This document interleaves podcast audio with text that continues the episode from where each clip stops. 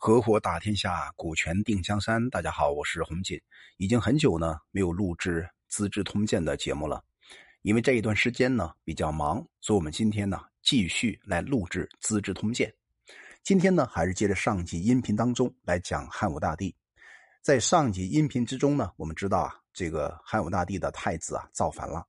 这个造反呢，因为巫蛊之祸，因为江充的在中间挑拨离间，导致啊太子造反。当时呢，汉武帝啊，为了太子的事情特别生气。当时很多大臣呢，也特别担心，特别恐惧，也没有办法。后来呢，有一个人叫令狐茂，他就上书告诉汉武帝，他说呢：“臣听说呀，父亲就好像上天，母亲呢好像大地，而子女呢就像万物一样，所以天地能安平啊，万物呢才能茂盛有成。”父慈母爱，子女呢才会孝顺。现在皇太子啊，为汉朝的嫡子，承担着万世的功业，体纳祖先的重责大任。就血亲来讲呢，是皇帝的嫡出的长子。那江充呢，不过是一个布衣的百姓，乡下的一个谏臣，而陛下呢，却是这个人呢，居在显位，重用江充，他就奉着。啊！汉武帝的命令来逼迫皇太子，造作假掩饰他的奸邪和欺诈。一般邪恶小人呢，也都跟他发生过很多的差误，因此啊，亲戚之间的情感就被阻隔，不能相互的沟通。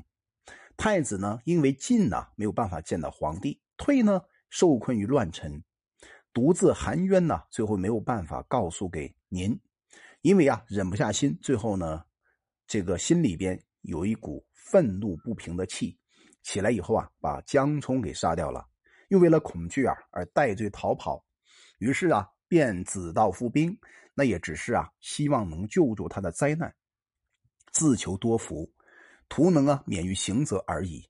我认为太子这样做呢，并没有什么邪恶不轨的心思。按照《诗经》上的说法呢，那往来不停的苍蝇会污染洁白的东西。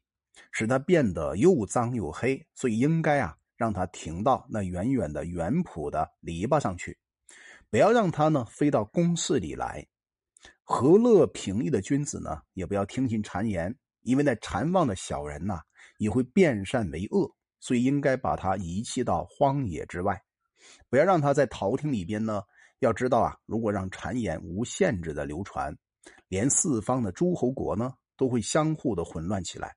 所以啊，要应该深深的觉察。然后这个令狐潮呢，接着帮助汉武大帝做分析。他说啊，从前江充在赵国的时候啊，曾经残杀了赵太子。这件事情呢，天下的人没有不知道的。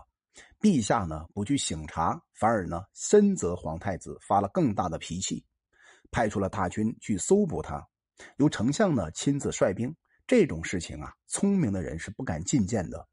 便是呢，也不敢去说，但是我私底下认为啊，却觉得非常痛心，所以请求陛下呢，能够放宽心情，慰安心意，稍微啊去注意一下所亲近的人，不要忧虑皇太子的过失，赶快罢兵，不要让皇太子呢长久的在外逃亡，这是我一片赤诚忠心，冒死陈述，希望你能够关注这个章呢上去以后啊，汉武大帝看来又看。那有所觉悟，但是啊，还是没有下令赦免太子的罪。那我们继续分析啊，这个当时的汉武大帝的这个太子呢，向东开始逃亡，到了湖县，藏匿在泉鸠里。所藏匿的主人家呢，特别贫穷，于是啊，他们常常去卖鞋，用卖鞋的所得呢，供养太子的生活的开销。所以当时太子呢，有一个老朋友，就住在湖县。听说特别富有，就派人呢去找他，最后啊被发现了。到了金秋八月份的时候呢，很多官吏带着兵就来围捕太子。太子呢自己想一想，逃也逃不了，该怎么办呢？就进到房中，然后把门关起来，上吊自杀了。射阳郡呢有一个男的叫张富昌的人，也在围捕的人里边呢当了一名士兵，于是啊他用脚踢开了门。安这个新安令史啊，叫李寿，赶快走向前抱住太子，把这个太子啊解下来，主人家呢，因为抗拒啊，也被打死了。最后啊，皇孙两个人也被害了。最后啊，汉武大帝特别感伤太子的死亡，就封李寿为侯，张福昌呢也为侯。最早的时候呢，汉武大帝为太子呢，在长安杜门外建了一个博望院，使能与宾客啊相互的往来，建立交情，顺着太子的所好呢去做一些事情。所以一些宾客啊，才有机会常常拿着这个正道呢相违背的异端呢进献给太子。从中我们可以发现呢，当汉武大帝他内心深处产生怀疑的时候，哪怕他自己立的太子，只要是太子在某些方面啊让他感觉不爽，让他感觉不顺心的时候，他下面的大臣呢就看准机会，尤其那些特别阴险的投资政客。他们抓住一些机会呢，为自己钻营，这就是汉武大帝啊在晚年的时候犯的一个非常大的错误。在这个层面呢，司马光有一些说法，他是这样说的：古时候啊，圣明的君王呢，教养皇太子，是会替他选择严正不偏、特别敦厚、特别贤良的人呢，帮他的师傅，使太子呢早晚呢都和他们在一起交往和游学。让太子前后左右呢都是正人君子，起居出入呢都因循正道。虽然如此啊，都还会有因为言行放荡不正而陷于祸败的事儿发生。现在让太子啊自己去选择宾客交往，而顺从太子的所喜好，说的那正直的人情事物呢，哎，都很能令人呐和他相亲相约的，而好禅语的人呢，容易一拍即合。这当然呢是一般人常有的情形。最后啊，太子不得善终啊，这是司马光先生的一篇真正的感叹。感叹，他的感慨呢，主要是基于太子在交往层面当中交的人呢出了问题，交的朋友呢有问题，认为这些朋友呢没有一个正人君子，所以没有办法影响太子做出正确的价值选择。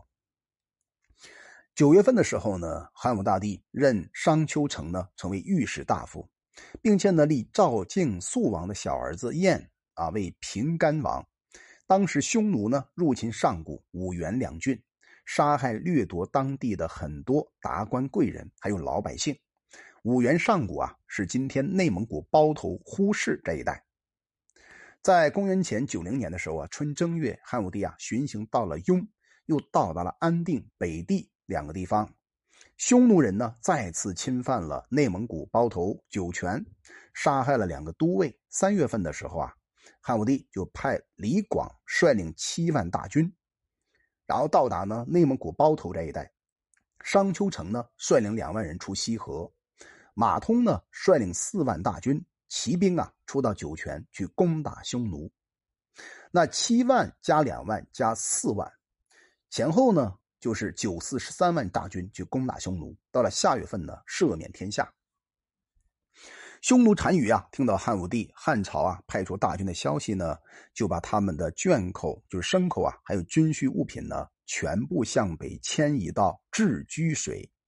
左贤王呢，也驱迫他的百姓啊，向北方渡过了鱼武水六七百里地，驻住在这个兜贤山。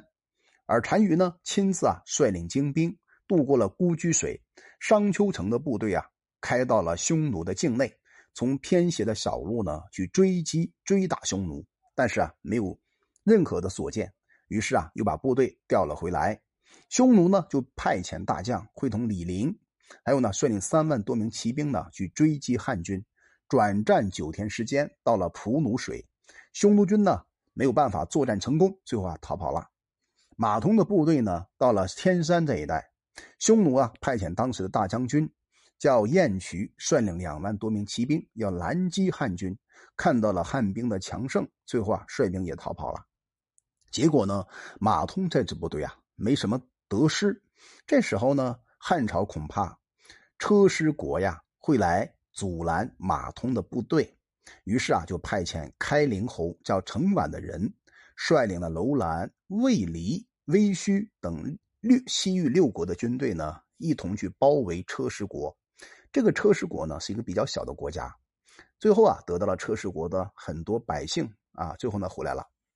二十将军李广利呢，出到了边塞，然后呢，匈奴啊派右大都尉会同卫律啊，卫律的话最后投降匈奴了啊，率领了五千个骑兵呢，在这个阜阳沟山的山隘里呢截击汉军，被二十李广利将军啊击破。二十李广利呢乘胜向北追到了今天蒙古的范夫人城，匈奴最后啊一直逃跑，不敢和汉军直接对抗。最早的时候呢，在二十将军李广利。